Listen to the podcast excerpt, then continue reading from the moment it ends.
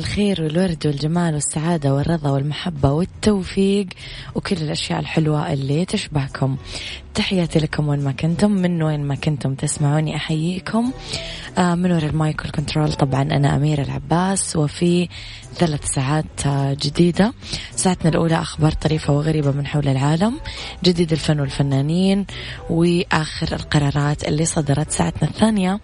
تكون طبعا قضية رأي عام وضيوف مختصين وساعتنا الثالثة نتكلم فيها على صحة وجمال وديكور وكل اثنين وأربعاء في الأيام الحالية معنا طبعا استضافات من مستشفيات ومراكز مغربي.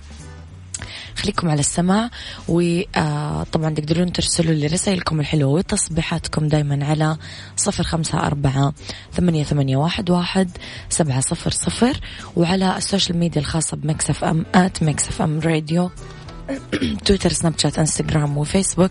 تقدرون تتابعونا دايما وكواليسنا وتغطياتنا وأخبار الإذاعة والمذيعين أول بأول تكونون معنا فيها. تقدرون تسمعوني من تردداتنا في كل مناطق المملكة من رابط البث المباشر ومن تطبيق Mix FM أندرويد أو iOS يلا بينا.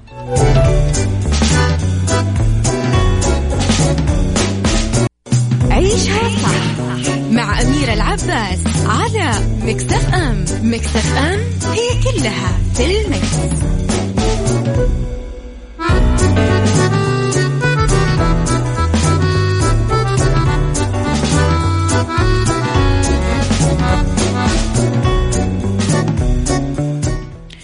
البداية كفاءة الطاقة تقول لكم أنه العمر الافتراضي لللمبات الموفرة تدوم ثمانية أضعاف من اللمبات الغير موفرة. أبو عبد الملك يقول لكم هناك ينبوع بداخلك فلا تتجول بدلو فارغ. الله. صباحك إنجاز وعطاء أميرة. صباحك سلام ومحبة يا صديقي. السلام عليكم معكم المطرب محمد من المدينة. صباح الخير يا محمد. وزارة ثقافة جي 20 يبحثون مكافحة الأنشطة الضارة بالتراث. تعقد وزارة الثقافة يوم الأربعاء الاجتماع المشترك لوزراء الثقافة بدول مجموعة العشرين تحت شعار نهوض الاقتصاد الثقافي نموذج جيد. طبعا برئاسة وزير الثقافة الأمير بدر بن عبد الله بن فرحان بمشاركة قادة المنظمات الثقافية الدولية من أجل تبادل الأفكار والخبرات للإسهام في نمو الاقتصاد الثقافي العالمي. يناقش كل من وزراء الثقافة بدول مجموعة العشرين وقادة المنظمات الثقافية الدولية وضيوف مجموعة العشرين تعزيز حضور الثقافة وسبل دعم الاقتصاد الثقافي العالمي ومد جسور التواصل الثقافي والانفتاح على تجارب وممارسات مختلفة وتعزيز الحوار الملهم والاهتمام بالارتقاء المعرفي وتحسين جودة الحياة للمواطنين والمقيمين. ستتركز محاور القمة على ثلاث مجالات. هي سبل حماية الثقافة التنمية المستدامة والثقافة بصفتها محرك للنمو الاقتصادي والتبادل الدولي.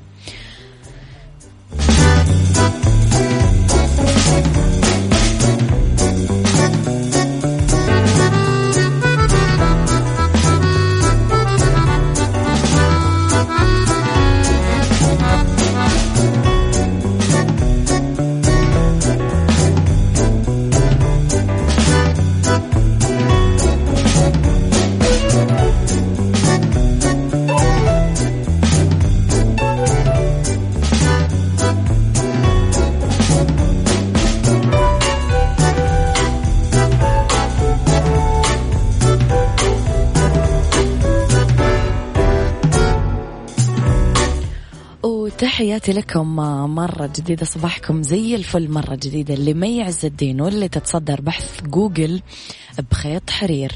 تصدرت الممثلة المصرية مي عز الدين قائمة أكثر الموضوعات بحثا على آه، محرك بحث جوجل في مصر بعد بث أولى حلقات مسلسل خيط حرير. كانت الممثلة المصرية نشرت سلسلة من التدوينات على آه، فيسبوك آه، تروج فيها لمسلسلها الجديد وسط تفاعل بين متابعينها. يضم مسلسل خيط حرير نخبة كبيرة من الممثلين محمود عبد الغني سوسن بدر نيكولا معوض صفاء الطوخي مي سليم أحداث المسلسل 35 حلقة. تأليف محمد سليمان عبد المالك إخراج إبراهيم فخر.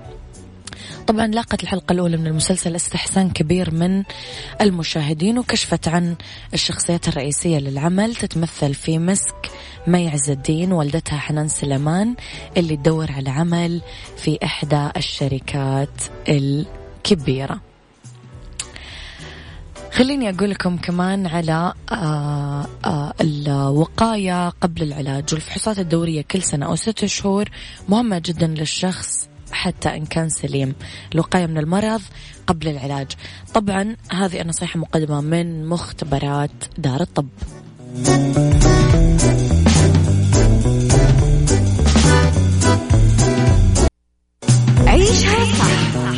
مع أميرة العباس على مكتف أم مكتف أم هي كلها في المكس.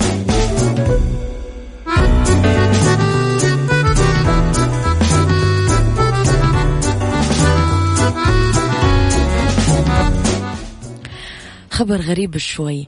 بعث رجل في شرق الصين رسالة ملهمة احتفل فيها بيوم ميلاد السبعة وثلاثين بالتبرع بالدم للمرة المية في حياته في محاولة لتشجيع المبادرات المنقذة للحياة.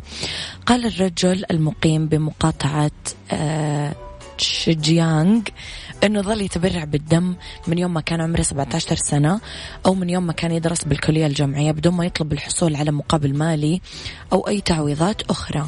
حسب صحيفة الصينية فإنه لو موظف في معمل الدم المركزي بمدينة هوتشو تبرع باللي مجموعة أربعين ألف مليلتر من الدم أو ما يكفي لإجراء ست إلى سبع عمليات نقل دم. وقال لم أكن أد أدرك أنني قد تبرعت بالدم مئة مرة وراح أتبرع بالدم وأواصل تبرع بالدم إذا لم تعد حالتي الصحية إلا إذا لم تعد حالتي الصحية تسمح بذلك. آه كل مستخدمين موقع ويبو تحديدا للتواصل بالصين آه قدروا مبادرة لو قائلين أنه طريقة احتفاله بيوم ميلاده ألهمتهم للتفكير في إيجاد طريقة أكثر فائدة للناس للاحتفال بأيام ميلادهم. أنتم كيف احتفلتم بأيام ميلادكم؟ غير الكيكة والورد والذي منه. صباح الفل عليكم من غيث. صباح الورد يا غيث.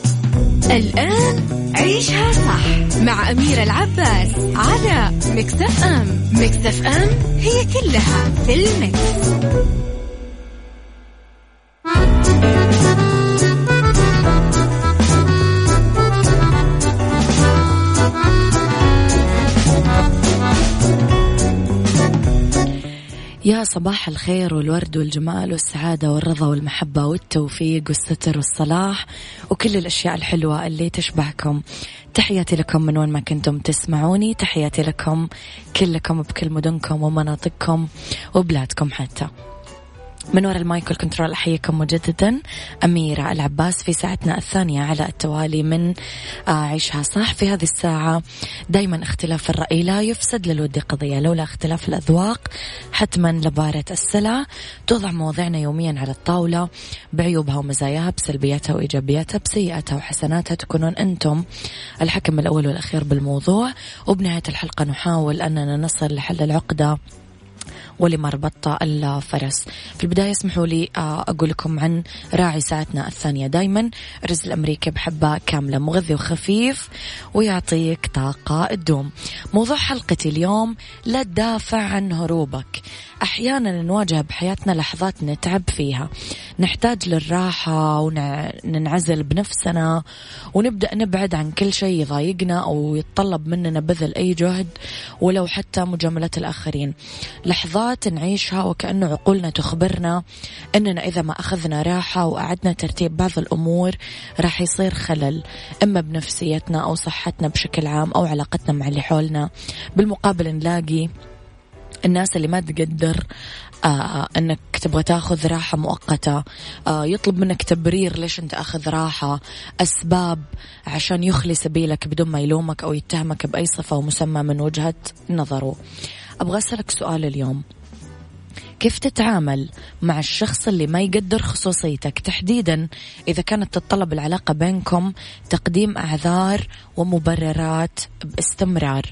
اكتب لي رأيك على صفر خمسة أربعة ثمانية, ثمانية واحد, واحد سبعة صفر صفر.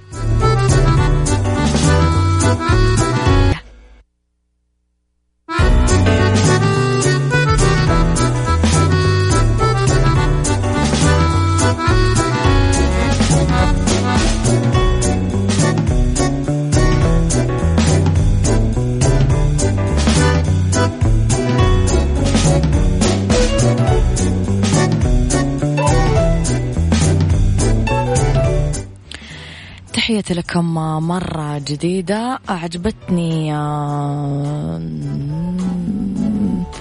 صباح الخير مكسف أم. صباح الخير يا أميرة. أخوكم محمد من تبوك صباح الورد. صباح الخير أميرة العباس المتألقة. ولد إبراهيم صباح الفل. من غيث يقول التوعية اللي تدخل بمواضيعي الشخصية ربما أنا أكون أخطأت في معرفة حدود العلاقة بيننا. ممكن أني أخفف الحدود فيما بيننا بدون ما أجرح الشخص. أحاول أخليه يفهم بطريقة التعامل. تحياتي لك غيث. حلو الحرص على مشاعر الناس حتى وهم مضايقينه. أو عبد الملك في البداية يقول لي ردا على الساعة اللي قبل شوي. عيد ميلادي كان قبل أسبوعين. أخذت الأولاد وأمهم وقضينا ليلتين في كراون بلازا. بالخبر بالجائزة اللي وصلتني من Mix FM. أوكي. تجربة كانت حلوة. تخيل تقضي يومين برا البيت في ظل الظروف اللي إحنا فيها. باقي بس أسمع دعاء السفر وأشوف النيل من البلكونة من الدور الثلاثين. إن شاء الله الله يطعمكم ويطعمنا يا أبو عبد الملك. طيب أبو عبد الملك يجاوب على سؤال آه، حلقة اليوم. فيما مضى كنت أحسب حساب للأشخاص اللي معطيهم مساحة من حياتي. الآن وبعد خلو الساحة لم يتبقى إلا شخص واحد له كل الحق في السؤال والحصول على الإجابة اللي ترضيه. حبيبتي طبعا يقصد زوجته.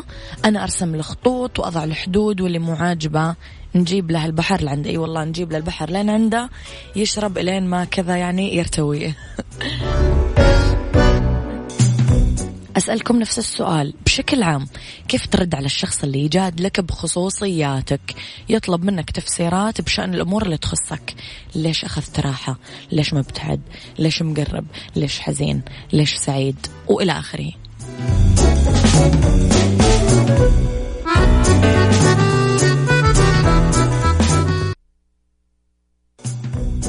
هذه الساعة برعاية الرز الأمريكي. الطعم الأصلي للرز زرع بعناية في الولايات المتحدة الأمريكية.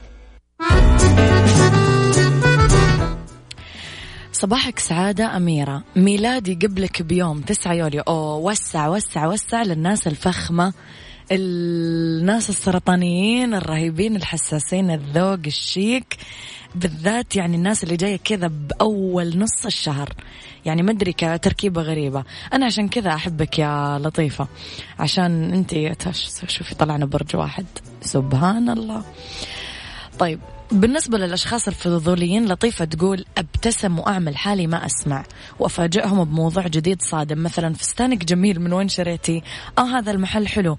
وهكذا أو ما شاء الله بشرتك متحسنة مرة طالعة قمر. أصرف نظر الشخص لنفسه بطريقة ذكية وبس والله بدون ما أشبع فضوله. وإذا رجع للموضوع أقول يا شيخ مالك هالموضوع خليه على جنب في أهم. عاد هذه لعبتي. والله يا لطيفة كأنك تتكلمين عن ردة فعلي بالضبط. يمكن لأن أنا نفس البرج ما أدري. طيب السلام عليكم. أخوكم أنس آه، فرحان من السودان. العلاقة لو مبنية على الثقة ما بتحتاج لأعذار ولا مبررات. بالنسبة للزول اللي بيحب يدخل في حياتي ويسأل على حسب نوع العلاقة لو قريب مني شديد وأنا بهمه وبجاوب عليه. ولو كمان العلاقة همشية بقول ليه بقول ليه لي هو يعني أنا كذا مرتاح. مرة حلوة سياستك. على حسب نوع العلاقة.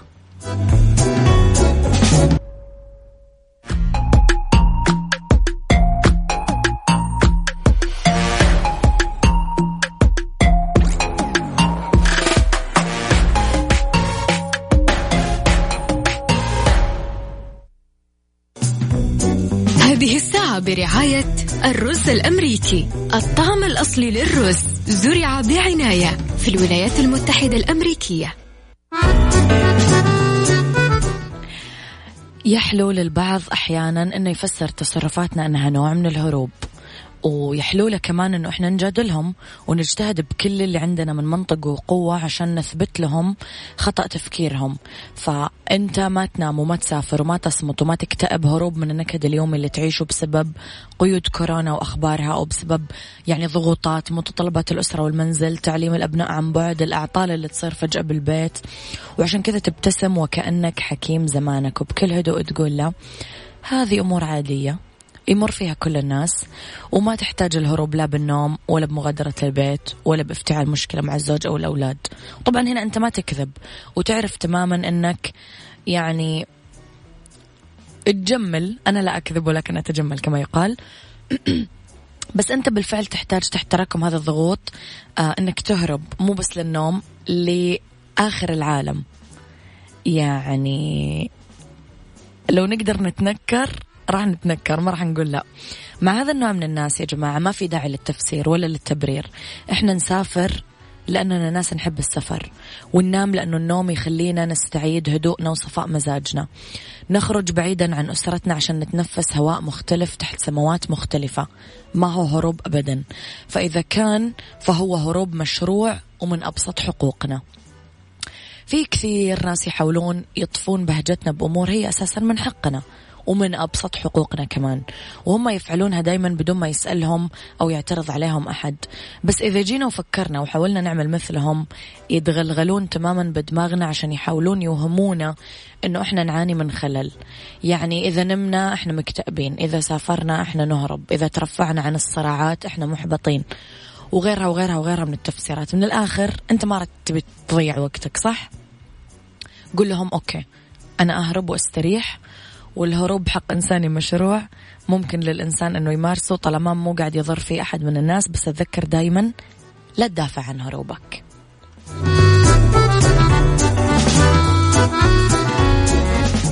الرز الأمريكي من أفضل أنواع الرز بالعالم.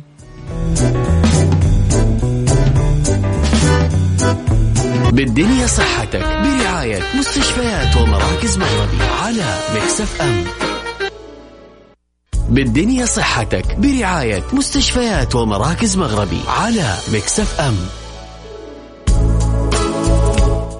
مثل ما تعودنا كل يوم اثنين وأربعاء أمسي عليكم في ساعتنا الثالثة أولى ساعات المساء آخر ساعات برنامج جعشها صح مجددا من وراء المايك والكنترول أميرة العباس. يكونون باستضافتنا طبعا مستشفيات ومراكز مغربي آه طبعا طاقمها المميز وفريق عملها الرائع وأطبائها المتميزين واللي انتقوهم بعناية جدا. اسمحوا لي أرحب هاتفيا بضيفي اليوم دكتور عبد عبد الرحمن الضراب آه، أستاذ طب وجراحة العيون المساعد بكلية الطب استشاري آه، جراحة الماء الأزرق الجلوكوما والماء الأبيض البورد السعودي وزمالة آه، جامعة الملك سعود بطب وجراحة العيون زميل القنصلية العالمية للطب وجراحة العيون عضو كلية الجراحين الملكية البريطانية أدنبرا. يسعد مساك دكتور نرحب فيك على إذاعة Mix FM. آه الله يحييك وأشكركم على الاستضافة وأحب أمسي عليكم وعلى المشاهدين والمشاهدات. نرحب فيك أكيد دكتور. اليوم اخترنا نتكلم عن مرض الجلوكوما. في البداية خلينا نعرف دكتور إيش طبيعة مرض الجلوكوما أو الماء الأزرق وكيف يصاب فيه الشخص؟ آه، قبل ما أبدأ عن التعريف أو الحديث عن طبيعة المرض حابب بس أنوه على نقطة نعم. مهمة اللي هي ان مرض الجلوكوما آه، له عدة مسميات آه، جميعها آه، تشير إلى نفس المرض. عندنا الرئيسي اللي هو الجلوكوما أو الجلوكوما أيضا عندنا الماء الأزرق وعندنا بعض العامة يسمونه السويق أو سارق النظر الصامت. هذول الثلاث مسميات أو الأربع مسميات جميعها تشير إلى نفس المرض اللي هو الجلوكوما أو الجلوكوما، أنا شخصيا أفضل مسمى الجلوكوما أو الجلوكوما بحكم أنه هو المنتشر على مستوى العالم. بالإضافة أن بعض الناس يخلط ما بين الماء الأزرق والماء الأبيض ف يعني يصير عنده خلط إذا إذا قلنا ماء أزرق يعني يخلط بينها وبين الماء الأبيض وكذا. فلذلك أنا أفضل أن نوعا ما نبتعد عن مسمى الماء الأزرق ونركز أكثر على مسمى الجلوكوما لكن جميعها آه تؤدي نفس المعنى نعم. طيب دكتور إيش آه طبيعة المرض هذا؟ و... طبيعة المرض آه هو يعني ماء الماء الأزرق أو الجلوكوما آه، هو مرض يصيب العصب البصري بسبب ارتفاع آه، ضغط العين الداخلي. طبعا ضغط العين الداخلي الطبيعي هو ما بين 10 إلى 21 ملم زئبقي إذا ارتفع المعدل عن هذا المعدل الطبيعي مع الوقت قد يحدث إلى حدوث تلفيات أو ضرر آه، في العصب البصري. إذا تم إهمال المشكلة واهمال الفحص وإهمال العلاج مع الوقت يعني التلفيات هذه تستمر آه، على مرور الأيام الأشهر السنوات. هذه التلفيات لها تبعيات. من ضمنها المجال البصري أو مجال الرؤية يبدأ بالانحسار إلى أن يعني يكون المريض كأنه يرى من آه، انبوب نعم. أيضا مع الوقت آه، حده الإبصار أو يعني جودة الرؤية لا شك أنها تضعف تضعف. آه، استمرار التلف إلى أن يعني ينتهي المرض آه، بال آه، الفقدان الكامل للإبصار في حال تم أهماله مثلا. في حال فيها في حال أهمل العلاج وفي حال أهمل المراجعات والفحص يحدث تلف كامل للعصب وبالتالي يحدث فقدان كامل للإبصار. والمشكلة إن التلفيات العصب للأسف لا يمكن أننا آه، يعني نسترجعها أو آه، نعيدها. لا سمح الله، كيف يصاب عادة في الشخص دكتور؟ الأسباب كثيرة لكن يعني غالبا إحنا نركز على عدة آه، أسباب، أهمها إذا كان فيه تاريخ عائلي وراثي. نعم. نعم بمعنى إن الوالد أو الوالدة أو الأخوان أو الأخوات أحد منهم مصاب فنفضل إذا كان في أحد من أفراد العائلة مصاب إن بقية أفراد العائلة يعني يجرون آه، الفحص الوقائي أو الفحص للجلوكوما. السبب الثاني إذا كان فيه آه، استعمال عشوائي أو آه، بدون وصفات للقطرات اللي اللي هي تحتوي على الكورتيزون. نعم.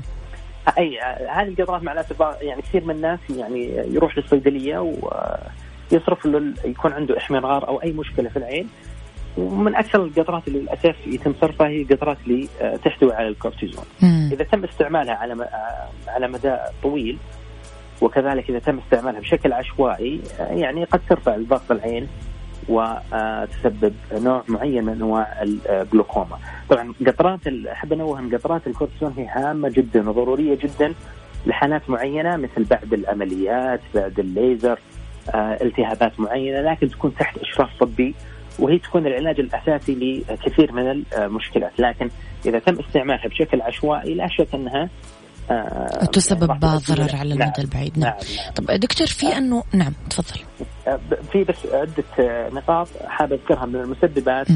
آه، مثل ضربات العين التهابات العين وفي مسبب يعني كثير من الناس تجهل أنه ممكن يسبب الجلوكوما اللي هو مرض السكري مرض مم. السكري إذا إذا كانت نسبة السكر في الدم. آه، غير مسيطر عليها أو عالية جدا أو مهمل العلاجات السكر آه، في مراحل متقدمة منه قد آه، يؤدي إلى نوع معين من أنواع آه، الجلوكوما هو للأسف يعتبر نوع نوعا ما آه، السيطرة عليه أصعب إلى حد ما من الأنواع الأخرى والتي يعني آه، غالبا تنتهي بزراعة أنبوب آه، داخل آه، العين.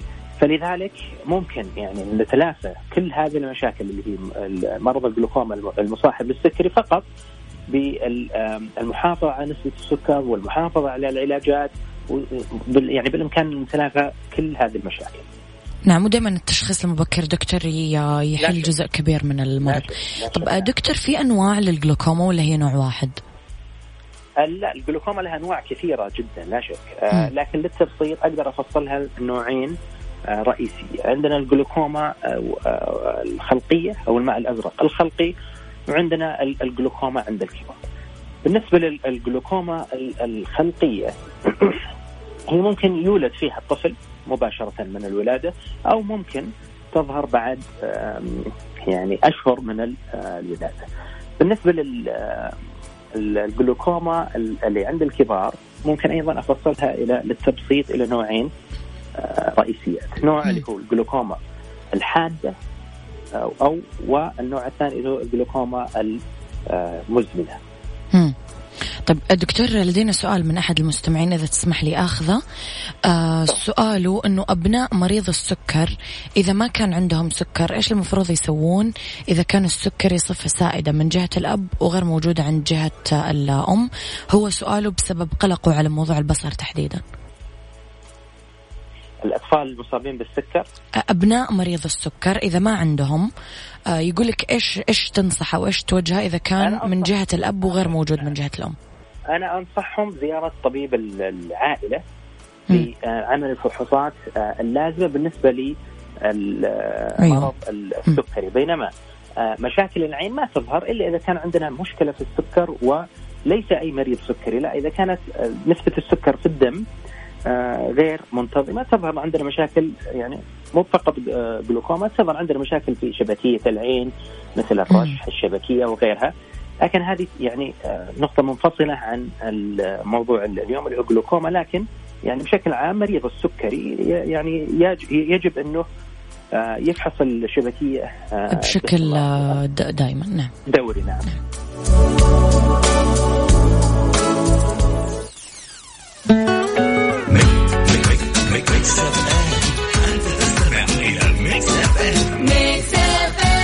دوري نعم بالدنيا صحتك برعاية مستشفيات ومراكز مغربي على Mix FM.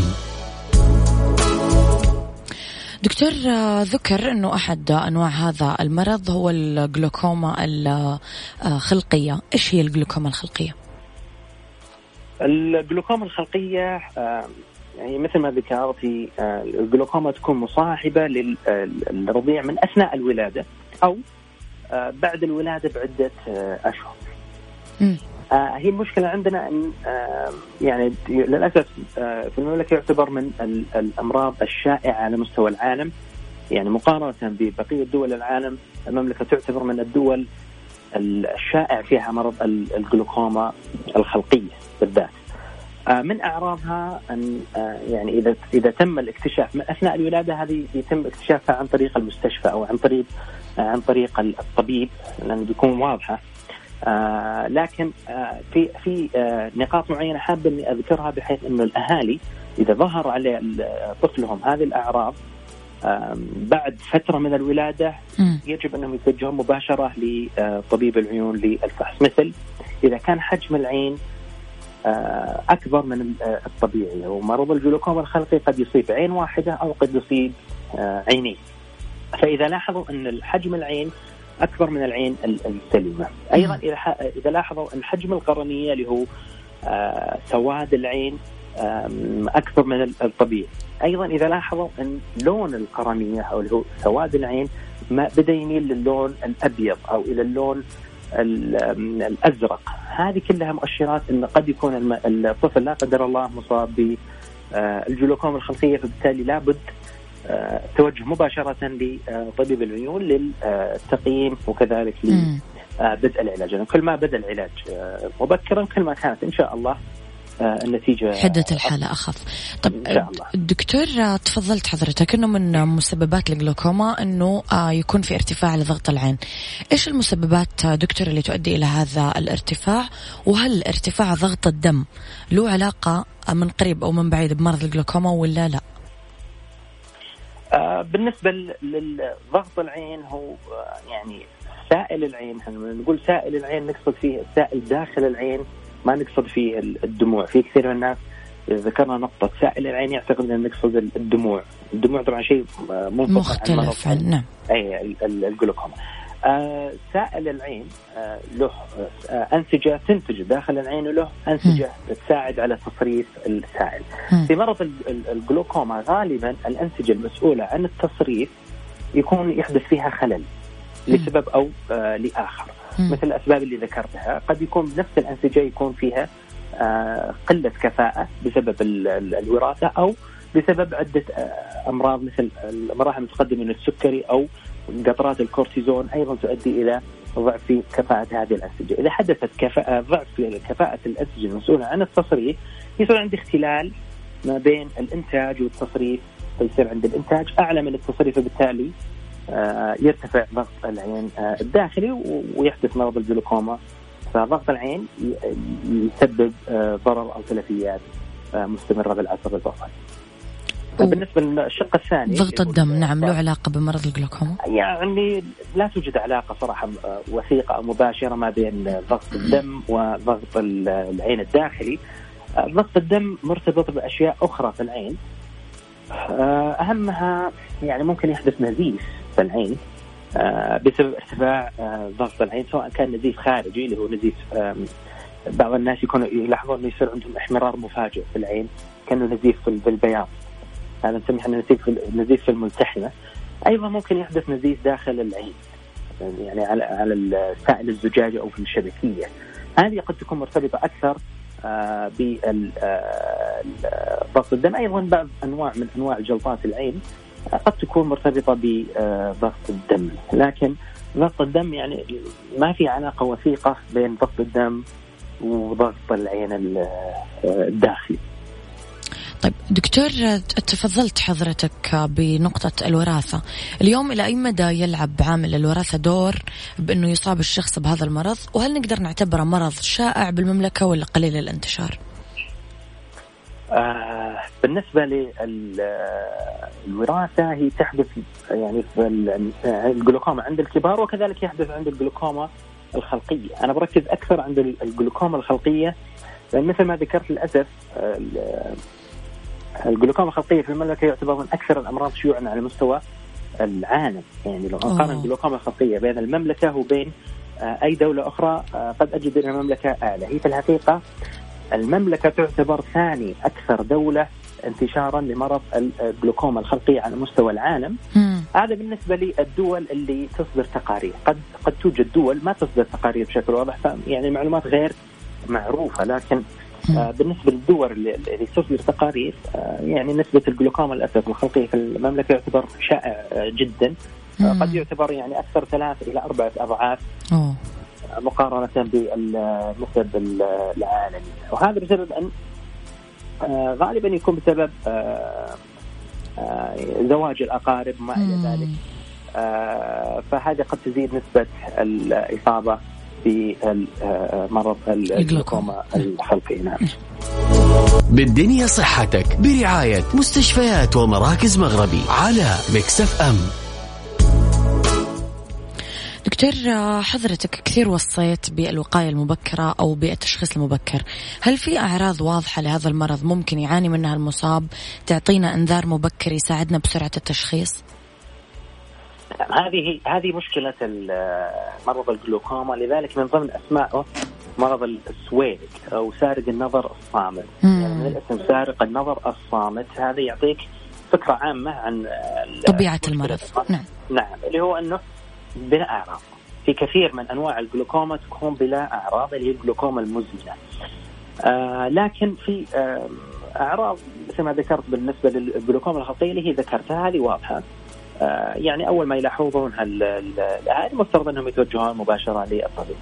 أيضا في أعراض للجلوكوما الحادة اللي هو إذا كان عندي ارتفاع حاد ومفاجئ في ضغط العين الداخلي آه، قد يصاحبها ألم، قد يصاحبها احمرار، قد يصاحبها آه، رؤية ألوان أو هالات حول الأنوار.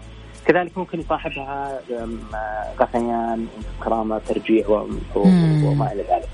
آه، بالنسبة لل الوقاية إحنا نفضل دائما بعد عمر الأربعين بشكل عام الأفضل أن أن يتم الفحص الوقائي للعين بشكل عام لأن إلى حد ما قد تزيد إلى حد ما يعني بشكل بسيط نسبة الإصابة بالجلوكوما بعد عمر الأربعين وكذلك بشكل عام الأفضل يعني بعد العمر الأربعين إجراء الفحص الوقائي الكامل العين. بالنسبة للنقطة الأخرى اللي أنا اذكرها هامة جدا في حال وجود فرد من أفراد الأسرة مصاب بالجلوكوما الواجب والأفضل هو فحص جميع أفراد الأسرة حتى لو كانت أعمارهم صغيرة. هذا للاطمئنان.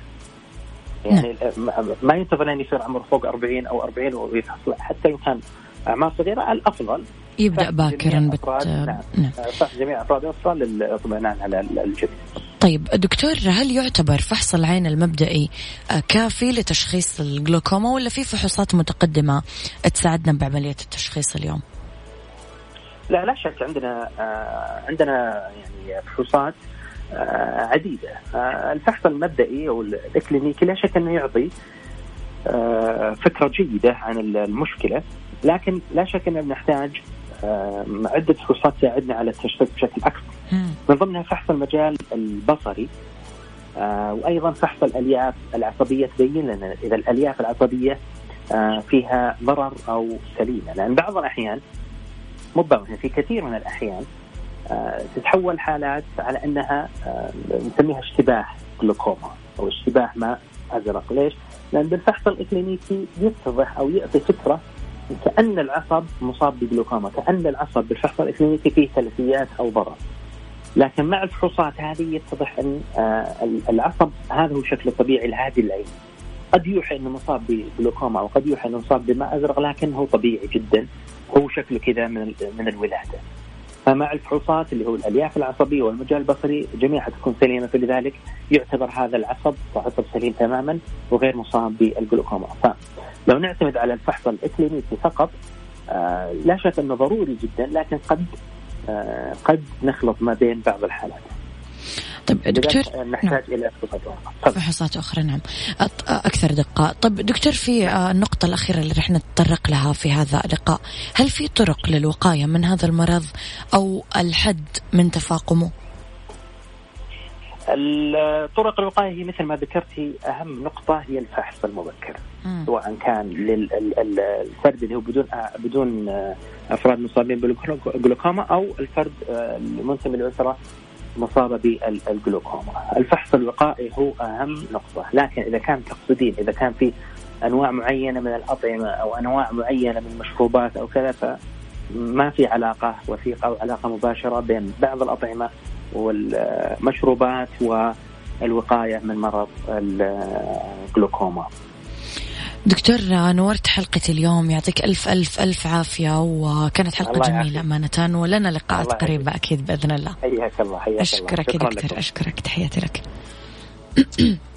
إذا كان ضيفي اليوم اللي نور حلقتنا أستاذ طب وجراحة العيون المساعد بكلية الطب استشاري جراحة الماء الأزرق الجلوكوما والماء الأبيض بورد السعودي وزمالة جامعة الملك سعود بطب وجراحة العيون زميل القنصلية العالمية لطب وجراحة العيون عضو كلية الجراحين الملكية البريطانية.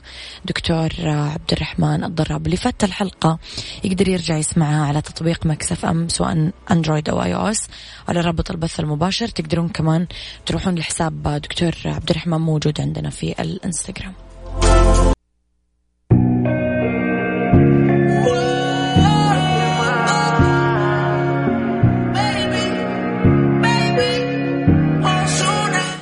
هذا كان وقتي معاكم. كونوا بخير واسمعوا عشها صح من الأحد للخميس من عشرة الصباح لواحدة الظهر. كنت معاكم من وراء المايك والكنترول أميرة العباس.